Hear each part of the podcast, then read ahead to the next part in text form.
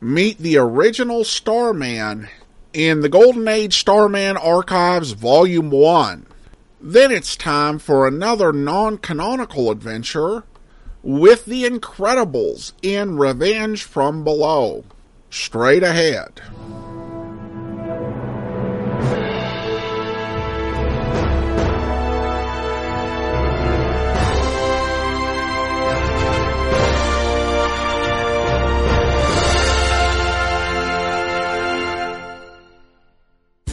Welcome to the Classy Comics Podcast, where we search for the best comics in the universe. From Boise, Idaho, here is your host, Adam Graham.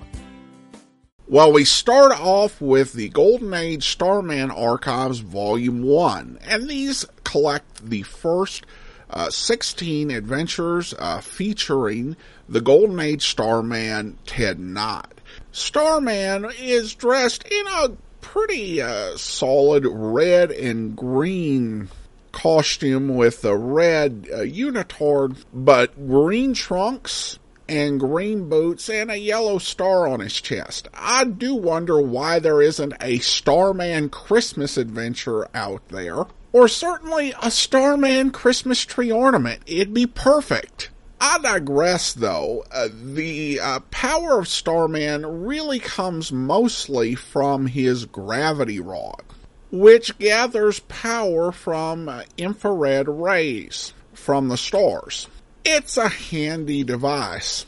It's able to allow Starman to fly because, of course, gravity rod but it can also move heavy objects and deflect bullets. Plus, the energy can be used to heat objects. I know a lot of people say that it's kind of a magic wand, and it kind of is, but in most cases, I'd say all but one case in this book, the, uh, gravity rod's uses are at least plausible based on how it's described. Now, the first thing that you have to talk about when you talk about these early Starman books is the art. This book was published back in 2000, and the introduction is actually written by the artist Jack Burnley. And he provides some interesting details about how the uh, character was created. And it was simply a discussion between him and the comics uh, publisher coming up with uh, the idea. The covers are great too, but one thing he mentions in his introduction is that some of them ended up a bit off. Like you would get uh, action for Adventure Comics number 62 uh, on the cover of Adventure Comics number 63 this is uh, interesting, but it's not a huge problem uh, as a reader because we're reading a you know in a collected edition, and it's like reading a book and seeing the illustration. Plus, a lot of covers, particularly if you look at something like the covers to Superman related books, uh, will have Superman doing things that don't happen anywhere within the comic. Now, the most annoying thing about the Golden Age Starman is the way his secret identity, Ted Knight, is written. Most Golden Age superheroes had the same sort of thing, and you could probably trace it, to be honest, back to Zorro, where the hero's true identity would seem like a bit of a weakling, maybe a, a bit of a fop, you know, interested in things that were not considered the most manly things around but using that to mask the fact that they were really a secret uh, hero of some sort. It was decided with Ted Knight, let's not do that. And I appreciate the idea of not doing the same thing, but they actually did something worse by having the secret identities way to cover being that he's constantly a hypochondriac. So instead of pretending just to be weak and a little unmanly, he pretends like he thinks he's always sick all the time. Of course, he has a girlfriend because A, he's rich, and B, women in comic books in the 1940s were obligated to hang around with men who they considered to have unattractive and unmanly attributes so that they could rail on them for that rather than finding a man who actually suited them. Because that's how life works. Now, I'm not going to discuss every story in this book.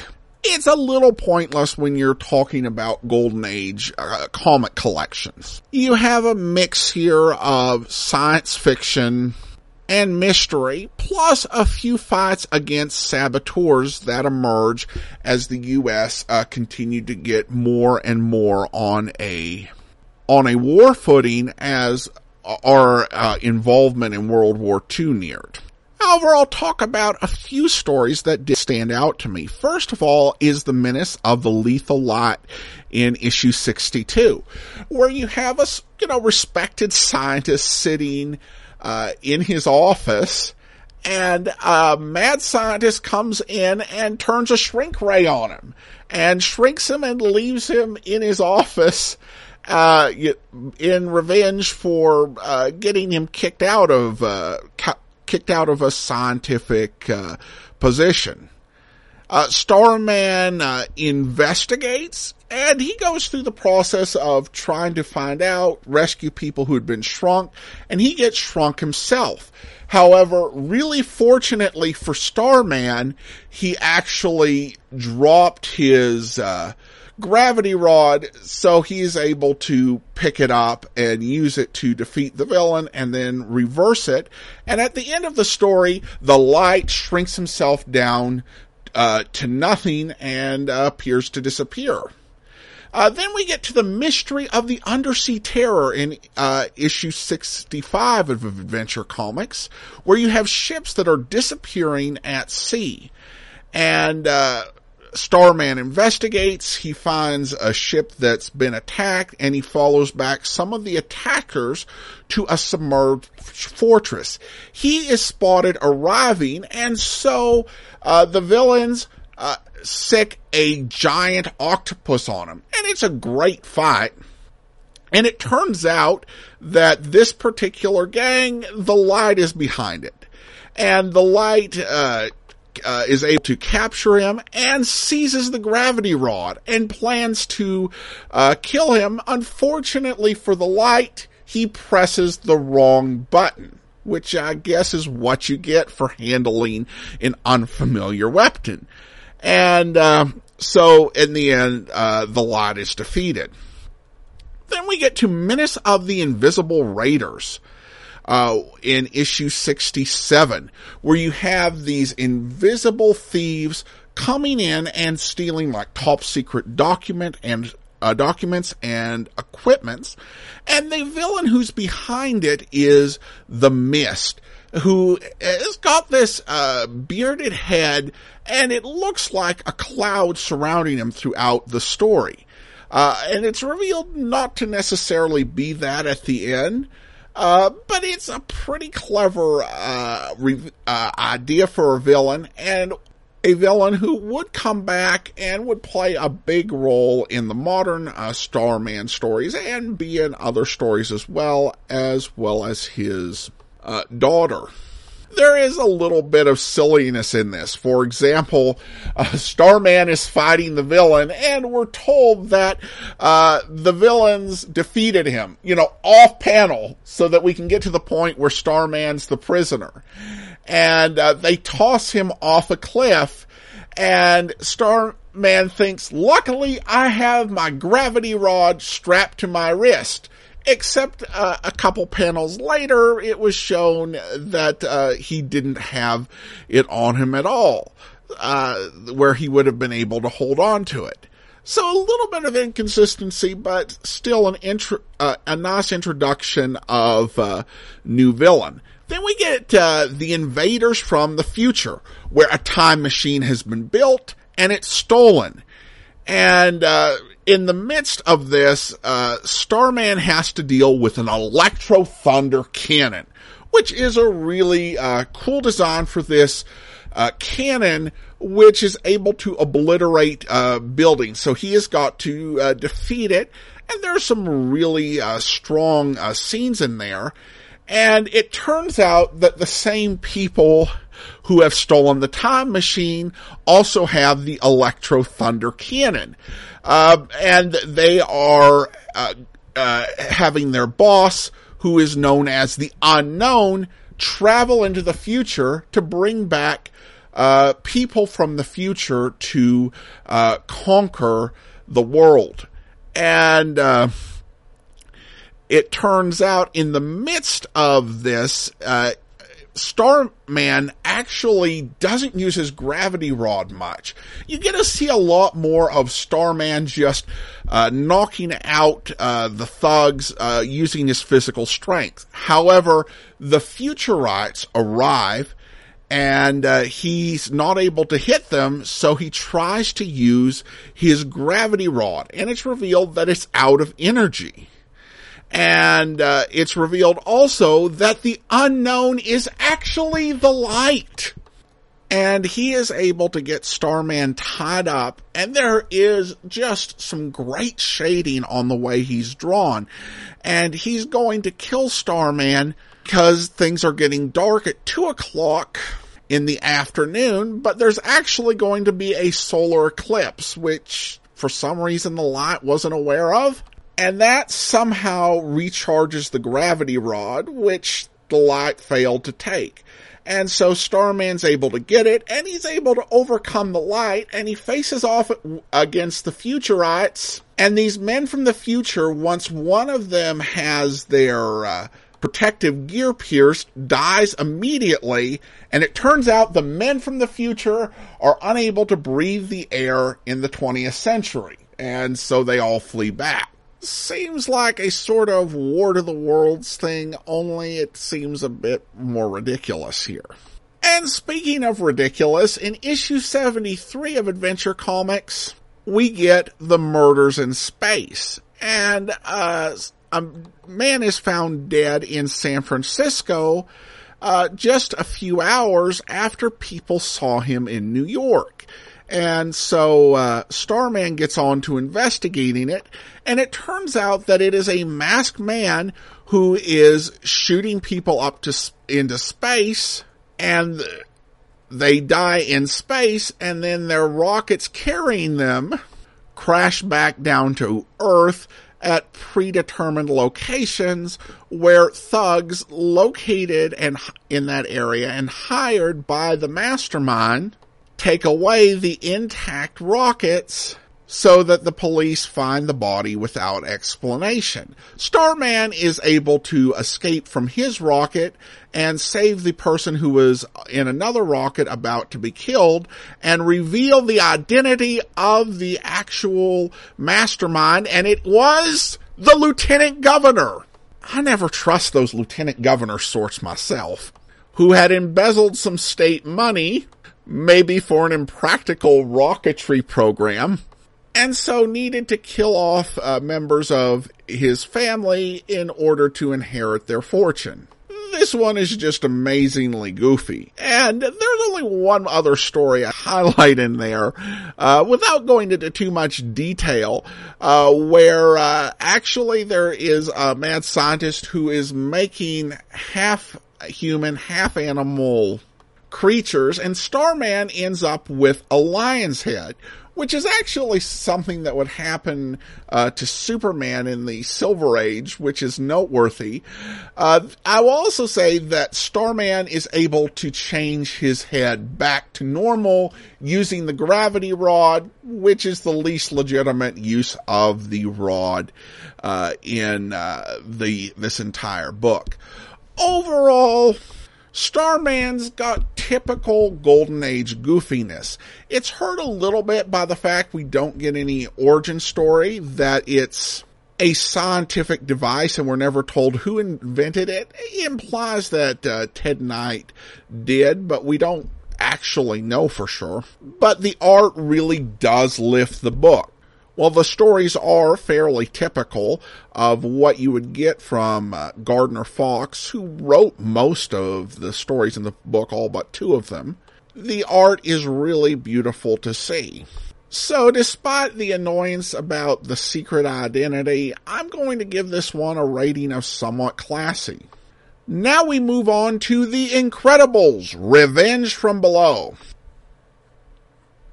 As I said before, uh, any of these comics uh, that were released before Incredibles 2 have to be considered non canon just because they took a very different uh, approach to what happened uh, at the end of the previous movie. So in this particular book, uh, they're fighting a, a supervillain with uh, uh, hypnotic powers named Mesmerella.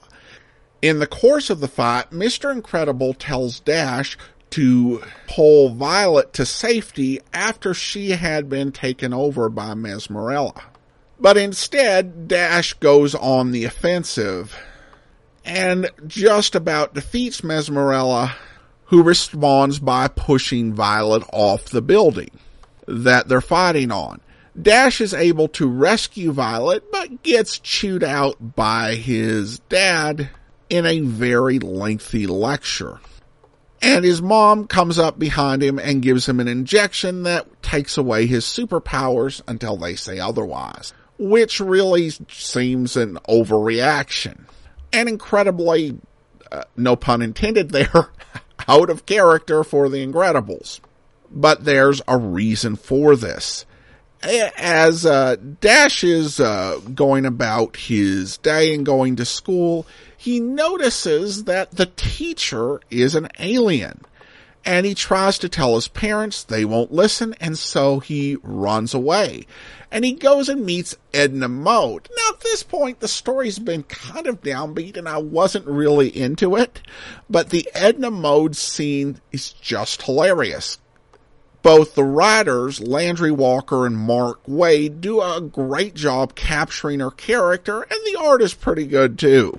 Edna is taking him down the stairs uh, of her house into this uh, secret place under her under there and she says to him, what I am about to show you, it is never to be discussed, not with your parents, not with your sister, not with Frozone, not with any future sidekicks, no one. Uh, swear! I swear, I swear to keep your secrets. And then she waves her, puts her hand up casually. Ah, uh, no sense of humor. I joke. Tell whomever you like. And I'm just like, that is classic Edna and really uh, well done.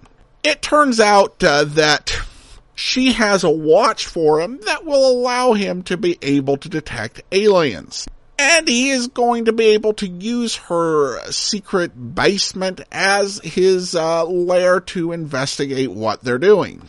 He makes himself a new outfit with a rocket pack and has discarded his old Incredibles uniform. Violet finds her way down there and ask what about the new outfit, and he explains that their old outfit had uh, homing devices and such in it, and he's not really trusting his parents. Which turns out to be justified as he finds out that aliens are controlling uh, his uh, parents. And he ends up actually being captured by them and by the aliens, but ends up being rescued by Violet, who leads him to what looks like a rocket ship, but instead of going up, goes down, because it turns out that the vessel's owned by the Underminer, the underground villain who appeared at the end of the Incredibles movie. And he explained that while he has a big problem with what he calls surfers, or uh, what I guess Namor would call surface dwellers, he doesn't want aliens taking over the planet because then they would come to his realm as well. Unfortunately, the alliance is short-lived as the aliens uh, are able to seize control of Violet's mind and invade the ship, uh, along with his parents, and the Underminer abandons them and after fighting with the aliens a bit, Dash crashes and finds out he's in his own mind and trying to save Violet. And here I'll go into like major po- spoilers of the whole plot. But it turns out he's actually still on the roof that he was in at the first scene of the book. And he is able to snap out of his trance, save Violet, and defeat Mesmerella.